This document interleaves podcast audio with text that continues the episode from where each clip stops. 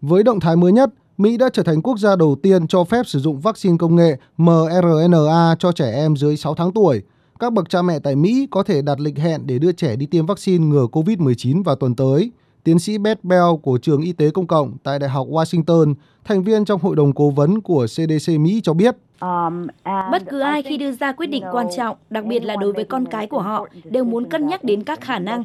Chúng tôi không biết tất cả mọi thứ, dữ liệu có thể thay đổi, nhưng chúng tôi có điểm mấu chốt ở đây, đó là căn bệnh này giết chết trẻ em và chúng tôi có cơ hội để ngăn chặn điều đó.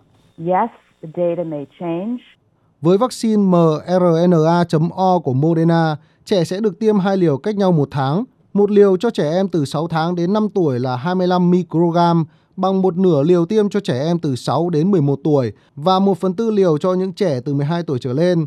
Vaccine PFE.N, BNTX.O của Pfizer BioNTech hiện được cho phép sử dụng cho trẻ em từ 6 tháng đến 4 tuổi. Trẻ sẽ được tiêm 3 microgram mỗi lần, tức 1 phần 10 liều lượng của người lớn.